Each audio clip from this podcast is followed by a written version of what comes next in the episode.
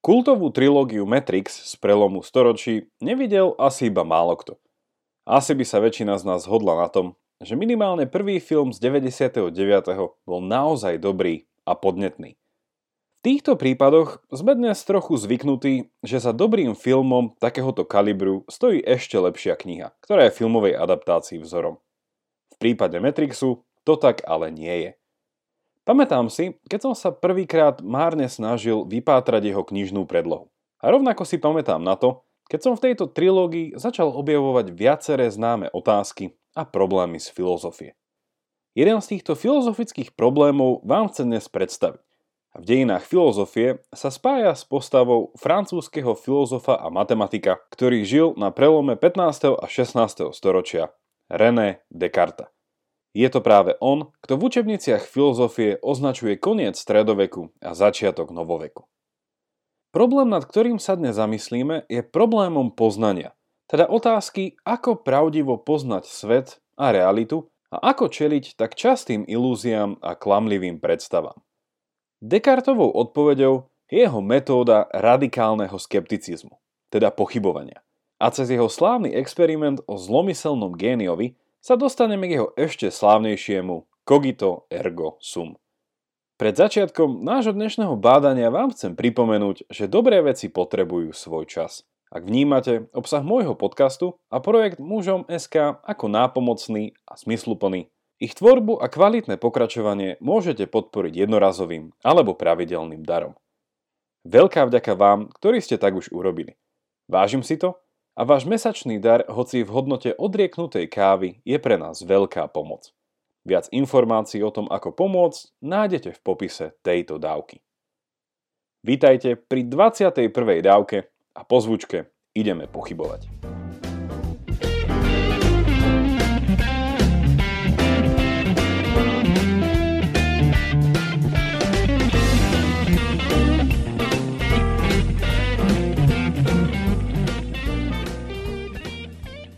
Matrix je virtuálna realita, do ktorej sú nevedome zapojení ľudia, ktorých telá sú pestované na získanie energie. Tu potrebujú stroje, ktoré sa v dystopickej budúcnosti vzbúrili proti ľuďom potom, ako ich ďaleko predčili v inteligencii. Stroje síce najprv fungovali na solárnu energiu, ale ani potom, čo ľudia zničili slnko, sa im nepodarilo stroje zastaviť. Pretože ako bolo už povedané, tie začali využívať energiu ľudských tiel. V skutočnom nevirtuálnom svete, teda mimo Matrixu, existuje malá komunita rebelov, ktorá sa zvonku snaží o zničenie tohto systému a oslobodenie ľudí z tejto falošnej simulácie. Hlavná dejová línia je v kocke o tom, ako je hlavná postava Neo najprv oslobodený z Matrixu a následne sa s pomocou ďalších vydáva na niečo ako Mission Impossible. Poraziť systém a oslobodiť ľudí z klamstva Matrixu. Samozrejme, nie všetci ľudia zapojení v Matrixe sa chceli vzdať tejto pohodlnej ilúzie virtuálneho života. A Neo teda nebojuje len proti systému, ale aj proti ľudskej pohodlnosti, ktorá je pre niektorých cenejšia ako tvrdý život v pravde. Verím, že dej tejto trilógie nemusím detailne opisovať. A ak ste ju nevideli, určite tak v skorej dobe spravte. Je tam viac filozofie, ako ste sa možno doteraz nazdali. A okrem dnešného Descartovho skepticizmu je tam napríklad aj slávna Platónová analógia o jaskyni, o ktorej si povieme v jednej z budúcich dávok. Začneme s nasledovnou otázkou. Čo má s hollywoodským Matrixom dočinenia francúzsky filozof z 15. storočia? Nia a Descartes spája minimálne jedna vec. Obaja boli vo svojom každodennom všednom živote veľkými skeptikmi – Túžili poznať skutočnú povahu sveta a nechceli sa nechať zviesť ilúziami, klamstvami či zdaním, ktoré často sprostredkovajú naše zmysly. Obaja sa teda báli následovného. Čo ak je svet iba nepravdivou napodobeninou reality, o ktorej nás nevedome od narodenia niekto presvieča? Čo ak je náš život iba naprogramovaná simulácia? Alebo čo ak to, čo pokladám za realitu, je vlastne iba snom? Descartes síce nebol zapojený do Matrixu, ale vnímal, že skutočné poznanie musí byť postavené na nejakom skalopevnom základe, o ktorom sa nebude dať pochybovať a týmto základom určite nebude naše zmyslové poznanie a poznávanie. To je predsa plné zdaní a zvodných klamov a stačí uviezť iba niekoľko príkladov, s ktorými máme skúsenosť všetci. Rovná lyžica, ktorá sa ale v pohári s vodou zdá zlomená. Studená voda, ktorá sa vám po príchode z mrazivého počasia zdá horúca. Pohľad na modrú oblohu, ktorá má v skutočnosti od modrej ďaleko. Ryba vo vode vyzerá väčšia, ako keď ju z vody vytiahneme.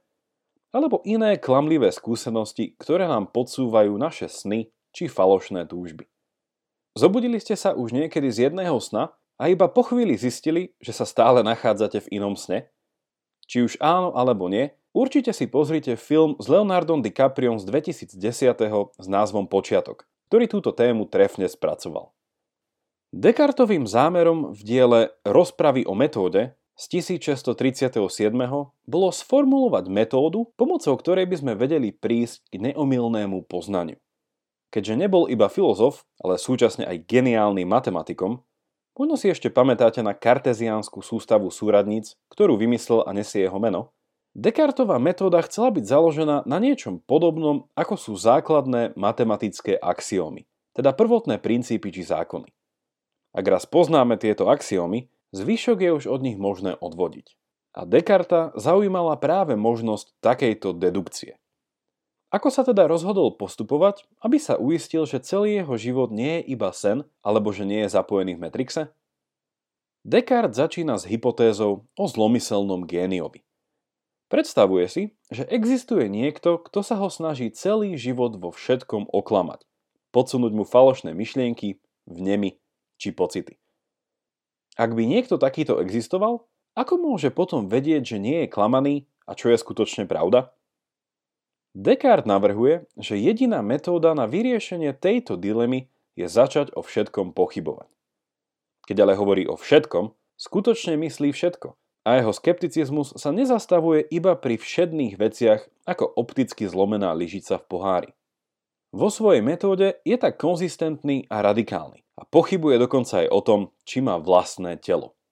Či to, čo vidí, sú jeho ruky, či to, čo vidí, skutočne vidia jeho oči a podobne prichádza k záveru, že ohľadne existencie vlastného tela a poznania, ktoré získavame cez naše zmysly, nemôžeme mať na konci dňa nikdy úplnú istotu.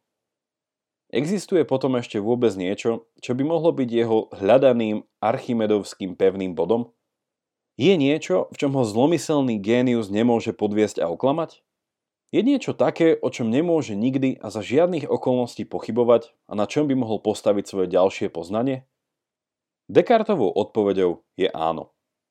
Počas toho, ako spochybňoval všetko svoje doterajšie poznanie, si Descartes uvedomil následovné.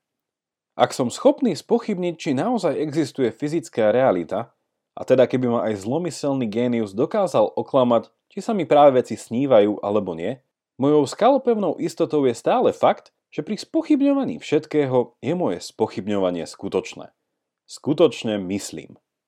Naviac, toto moje skeptické premýšľanie sa nedeje len tak vo vzduchu, ale robí ho práve moje ja. Ak teda myslím, musím teda tiež aj existovať. Teda som. A toto vnútorné pozorovanie Descartes opísal svojim slávnym výrokom cogito ergo sum, myslím, teda som. Descartes tu prišiel na dve základné východiska, ktoré už nevie ďalej spochybniť. Poprvé, je nespochybniteľné, že počas spochybňovania spochybňujem – teda myslím. Po druhé, je to práve on, teda jeho vnútorné ja, ktoré myslí.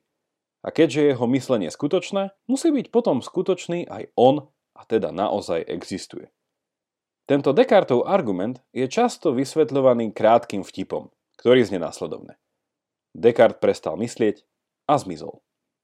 Jeho záverom je tu fakt, že naše poznanie, ak má byť pravdivé, nemôže začať so zmyslovým empirickým poznávaním nás samých či nášho okolia. Ale základnou axiomou nášho poznania je skutočnosť, že sme v prvom rade mysliace veci a až potom materiálnymi bytostiami s telom. Istota skutočného poznania je tak ukotvená v mojom subjektívnom uvedomení si seba samého a nie v externom objektívnom materiálnom svete. A tu sa dostávame k známemu Descartovmu dualizmu ktorý je jeho odpoveďou na povahu reality ako takej. Podľa Descarta sa svet skladá z dvoch druhov bytia, z dvoch základných substancií.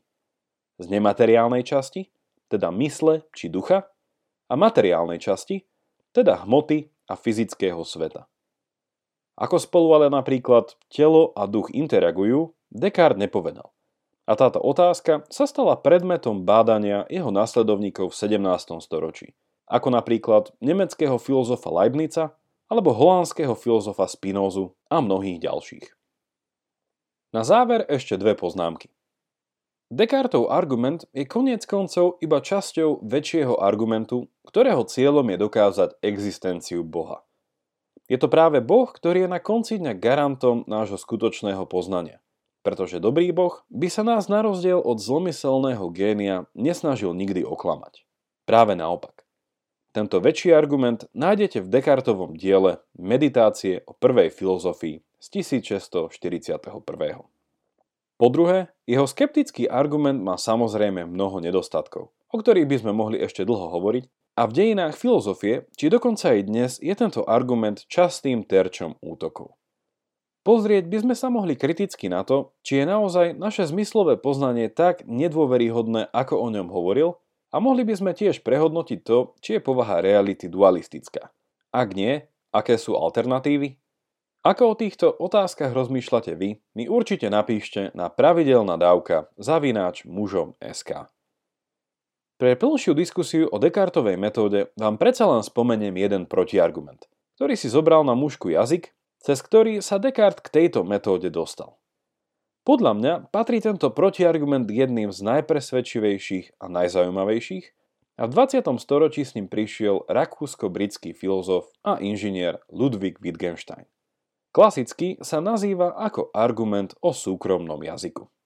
V skratke hovorí o tom, že súkromný jazyk, ako práve ten, cez ktorý Descartes vnútorným dialogom dokázal istotu poznania svojej vlastnej netelesnej existencie, je nezmysluplný a nemožný, pretože zmysluplnosť jazyka vychádza z jeho zdieľanej spoločenskej praxe. Inými slovami, ak by som vyrastal na opustenom ostrove a nikdy nestretol jediného človeka, nie len, že by som nebol schopný vnútorného dialogu, ale ľudský jazyk by som si vôbec neosvojil. Skôr ako začnem hľadať skalopevnú metódu poznania, Wittgenstein navrhuje zvážiť zmysluplnosť jazyka, ktorým sa o to idem pokúšať. Pretože podľa Descarta stačí, ak sa človek sám zavrie v izbe a poriadne sa zamyslí. Wittgenstein poukazuje na to, že skôr ako sa Descartes o samote zamyslel, Naučil sa mimo svojej izby v komunite iných zmysluplne používať vlastný jazyk. A jeho zmysluplnosť berie nevedome ako istotu, na ktorej stavia ďalej. Ako si môže byť zmysluplnosťou jazyka, ktorý je izolovaný od spoločnosti, Descartes taký istý? Vítajte v myšlienkovom svete Ludvíka Wittgensteina. Descartes a jeho skeptická metóda má svoje významné miesto v dejinách ľudského myslenia. A i keď jeho introspekcia stratila pôvodnú argumentačnú silu, pravdou zostáva, že otázka povahy reality a metódy, s akou ju možno pravdivo spoznať, je nie len naďalej potrebnou, ale v dobe virtuálneho internetového sveta je o to viac dôležitou a nemôžeme ju brať ako zodpovedanú samozrejmosť. Je život, ktorý vedieme na sociálnych sieťach skutočnejší ako ten, ktorý žijeme offline? Chceme sa vôbec vypojiť z dnešného Matrixu plného lajkov a selfičiek? Odpovedať si už musíme každý za seba. Na úplný záver opäť pripomínam, že dobré veci potrebujú svoj čas. Ak vnímate obsah môjho podcastu a projekt Mužom SK ako nápomocný a smysluplný, ich tvorbu a kvalitné pokračovanie môžete podporiť jednorazovým alebo pravidelným darom. Veľká vďaka vám, ktorí ste tak už urobili. Vážim si to a váš mesačný dar, hoci v hodnote odrieknutej kávy, je pre nás veľká pomoc. Viac informácií o tom, ako pomôcť, nájdete v popise tejto dávky.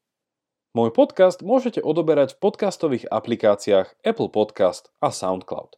A ak sa vám dnešná dávka páčila, pošlite ju vašim známym, alebo ju zdieľajte na vašich Facebookoch či Twitteri. Teším sa na vás opäť v stredu, majte sa dobre a nech vám to myslí.